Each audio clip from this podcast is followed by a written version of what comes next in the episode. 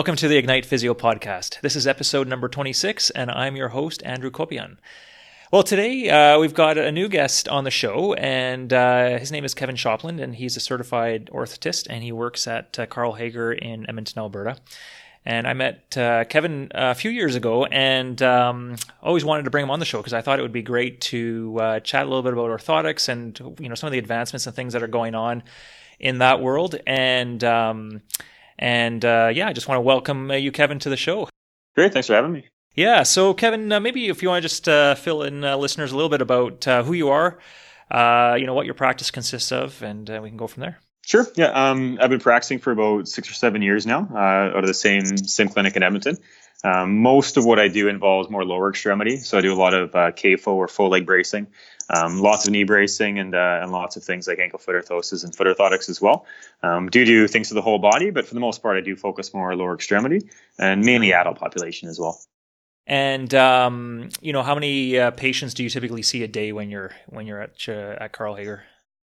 Um, can really depend. Uh, you know, anywhere from probably 10 to 15. Um, really depends on what we're, we're seeing patients for and what type of brace they're doing that day. Um, so let's talk a little bit about um, you know sort of where things are at right now in terms of the orthotics and bracing world. You know, um, are there any advancements that you're seeing uh, from your end of things? Uh, yeah, I think right now a lot of it's just uh, changes in materials. Um, so we're using a, a, lot of different materials than we did in the past. Um, one of the biggest things probably too is just how we're we're now capturing shapes. Uh, we used to have to do a lot by a, a hand cast. Um, there's more and more now we're doing digital um, uh, shape capture. Uh, everything from you know foot orthotics up to our full leg bracing, we can do that for now. So a much quicker process, much less messy, uh, a lot more repeatable as well. Um, so that's that's probably one of the biggest things, and it, you know it's really made things a lot faster for us and more accurate as well. And you know that'll start leading more into uh, more 3D printing, I think, as well, because we can use those digital images to to start creating the uh, the 3D printing process. Yeah, because I know like that's one of the biggest complaints I've heard from patients is, uh, oh, this you know this knee brace doesn't fit very well, or you know it sort of slides around and that type of thing. So do you feel like that uh, type of digital measurements is going to help with that? Yeah, I think for the overall fit, uh, it can. Uh, I think we can now capture, you know, uh, we can do a scan in a standing position. We can do more correction with the patient while they're standing. Um, we can do a lot of adjustment to it, especially for the uh, the unloader style braces. We can pick a certain number of degrees to apply correction and actually build that into the the shape initially. Huh. Okay. Cool. And uh, so, are you currently doing any 3D printing then with the braces, or is that still? Sort um, of... Yeah, not yeah, not doing any 3D printing yet. Um, I know there's definitely some clinics that are working on things like that. Uh, a little bit more in prosthetics. They're using it to, to do some some sockets now as well. Um, there's a little bit of foot orthotics there too, but uh, a lot of it I think is that the um, materials get better for 3D printing over time. We should start seeing more of that being used. Well, I'm sure just even the cost of those uh, machines, you know, as I'm, I'm, sure it's just like TVs, right? They they come down. Oh, definitely, yeah. There's a bit of a barrier to entry there, yeah. yeah. so that's uh, that's great. Um, and so uh, you know, I there's a few things I wanted to chat about today. Uh, you know, just from what I've sort of seen in practice, and um, you know, and I thought it would be good to talk a little bit about, um, you know, w- with the knee OA. I mean, I think obviously we're seeing that you know, f- you know, come up more now as sort of the aging baby boomer population and um, you know, around the offloading braces. And I was just wondering if you can share a little bit more about, um, you know, what you guys are doing around that and how well do you feel like those actually work for patients? Yeah, and that's something we are definitely seeing more of now than we used to. Um, you know, part of it maybe is people are being more active or they're looking at other options uh, before surgery just to get them by until that point as well. Um, and I think with any knee brace, the biggest thing always comes down to the fit. Uh, everybody's seeing issues with knee braces sliding down. That's always our biggest challenge. Um, a lot of that comes down to shape of the leg um, and how much that leg is uh, is changing shape as a person is walking as well. Um, so you know, at the end of the day, you know, a lot of the braces, the biomechanics are all the same. We're all trying to provide that offloading force. And so it, it, comes down to how stiff the brace is and how much it can apply that force, and then can we get it to stay in place? You know, pretty quickly these braces end up becoming an ankle brace when it's not uh, not staying up. So that's for sure our, our biggest challenge. Or, or, a furniture fixture. exactly. Yeah. so, um, what would you say like is a good like who's a good candidate for that type of brace then? Uh, I think probably the people that are falling into that the, the moderate um, arthritis now, and we're usually seeing uh, medial compartment is probably what, what I see most common. Um, you know, in the mild cases, there's some bracing can be effective, but usually things like physio or other treatments can definitely be an option as well. Um, but we're really starting to see a, a, varus movement to the knee as the person is walking, um, and we can really manipulate and get them back to a straighter position. Um, they should do pretty well with it. Um, and the big thing too is leg shape. You know, if somebody has a stronger leg or a thinner leg, we're getting closer into the bone to actually hold on, and so we can definitely provide more correction. You know, as soon as the leg gets bigger and, and wider, then it's more tissue to push through. Or if that angulation gets really severe, um, you know, we're really chasing that, trying to push. You know, we can only push so hard, and then the skin can't tolerate it as well. Well, exactly, and then you're dealing with other issues outside of yeah. just knee pain. so, what uh, you know, what would you say? Um, you know, for that patient that maybe you know doesn't fit, uh, like like maybe there is a fit issue around you know the knee brace. Um, like, are are there different materials that you can use to help with that, or is it is it there's just going to be some patients that just don't uh, they just don't work for. Yeah, there, there's some patients where it can be really difficult to get it to work, um, but there's others that yeah, you know maybe there are some different alternatives, um, different types of unloading braces or materials. Um, you know, we do want to have the stiffness there to then create that force, but a lot of times the stiffer braces can be harder to hold up because they don't you know wrap around the leg quite as much when you tighten it. Um, so you know, with changing shapes and putting pressure in different areas, uh, that can help a little bit. Um, but sometimes too, we start looking at things. You know, what can we do with the foot to help realign the ground reaction force to maybe change knee pain? um, or you know maybe create a plan where you know they're doing physio and their weight is changing or things like that, then we might be able to get them into an unloading brace later on. So you do, you said you do a lot of like you know foot orthotics and that um, sort of like lower extremity work. Um, what what type of approach do you use for doing foot orthotics? Uh, a lot of it comes down to you know what we're trying to achieve with the foot orthotics. We get lots of people trying off the shelf foot orthotics, or they've had foot orthotics from other other places in the past. Um, so really trying to make sure what we're going to do is provide a benefit for them.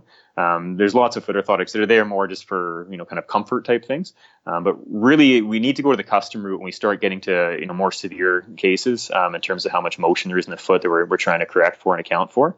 Um, and the biggest thing that it comes down to in the end too is we need to have really good footwear, and that's probably the biggest problem I see. Is you know it doesn't matter how good that foot orthotic is and what we've done with it, if we're putting it in footwear that's not appropriate, the foot orthotic just can't do its job.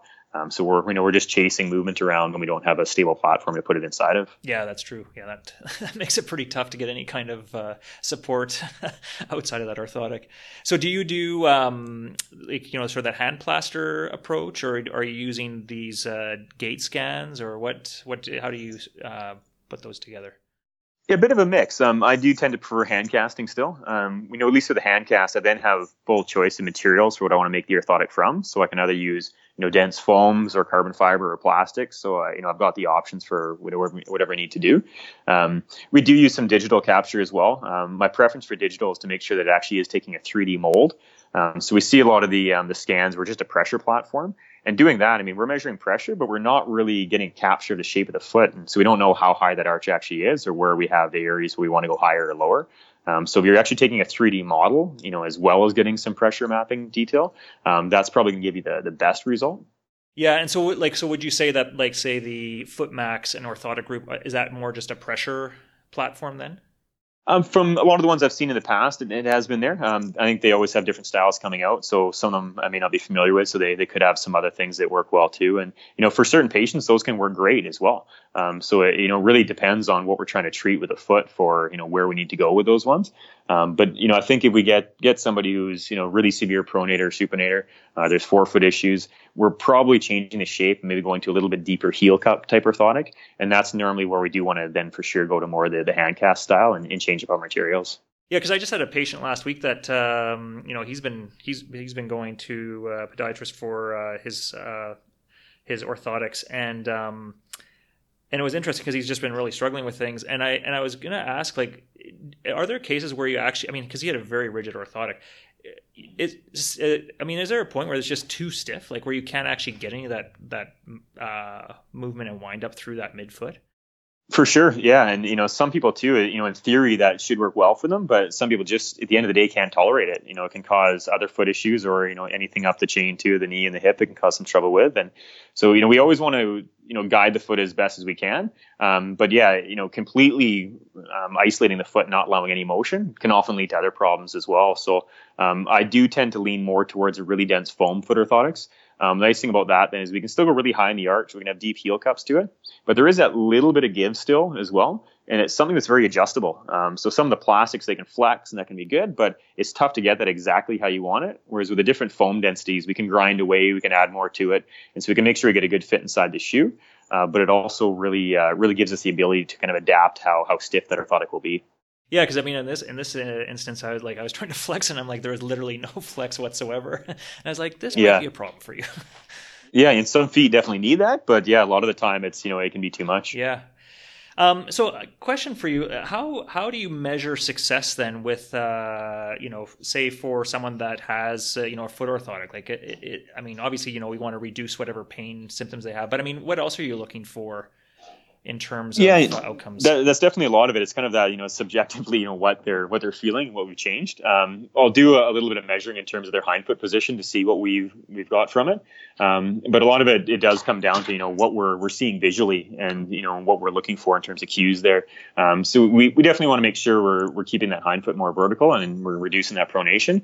But I don't want to completely eliminate it because that's the thing too. You know, pronation is good in terms of needing it for shock absorption. So like I said, the other foot thought if was too stiff. You know the foot just can't then do its job in terms of uh, changing position to, to meet different demands of, of, what we're walking over. So how much do you collaborate with uh, physiotherapists in terms of your your current practice? Is it i mean just curious. Yeah a fair bit. Um, you know i think there's i always like to do more. Um, and that's a lot of it because there's things that i do that I, I, know if i'm giving a certain device to somebody um, they're going to get a lot more out of it if they can go back to physio and do some gait training or do some other strength training with it. Um, you know i always treat the, the device I'm doing. It's just a tool. You know, it's there to help, but there's no replacement for strength. And so I think things like that are, are definitely better suited with with physio. Um, for knees, probably not quite as much, but for some other devices, we're definitely talking back and forth with physiotherapist a bit more. Uh, so some of our, our, ankle foot orthosis or knee ankle foot orthosis braces too. Um, there's you know they're they're part of different treatment programs in different areas, and so anytime we can have more of a collaborative approach, it makes things so much easier for both us and for the patient. So what do you what what do you wish you could see more of from the physios that you've worked with or that that you know that you you could see in terms of uh, you know your practice? Um, i think probably just a little bit more more communication and so that some of the physiotherapists are able to see what we can do. Um, and you know know when to ask questions. So they, they've got a patient in embrace and they're they're unsure about how something's working or if it can be done better. Um, just to have you know more exposure to it. So they're able to know what possibly could be done and then you know be able to, to have that conversation to then then see what we can do to help that patient and what do you feel like is the best way to approach that then? Because I'm just thinking of, you know, say a community physiotherapist that's, uh, you know, looking to maybe start to collaborate a little bit more with an orthotist, uh, you know, what what would you say is a good way to go about that? I mean, to actually just meet face to face, phone call, what what uh, what works? Yeah, I think face to face can be great, and we'll have that occasion. We'll have somebody come in, and we just can kind of show them what we do um, and what options we have, and so they, they get an idea of you know where we can start if there is a problem that we can try to solve, and kind of work together through it, uh, and just kind of seeing our lab space too, and seeing what actually goes into it and, and how things are made. It does really change perspective on on what the device devices can do. No, that makes sense because I mean I think that's uh, it's almost in our in our digital world it's like we almost lose some of that uh, physical face to face. Oh, exactly. Yeah, and you know we find it with I mean with some physicians too they just don't know what's available. So patients come in and say, oh, "I wish I knew about this a couple years ago," but it's because they they bumped into somebody else and found out about something. So it's just having you know more idea of what's out there and to be able to get a chance to try it. Well, it's true. I mean, rather than it just being this haphazard, uh, oh, my friend told me this, therefore I, you know, found out it, as opposed to actually having, yeah, other healthcare professionals being able to be a little bit more directive in terms of uh, what would be a benefit. Oh, definitely.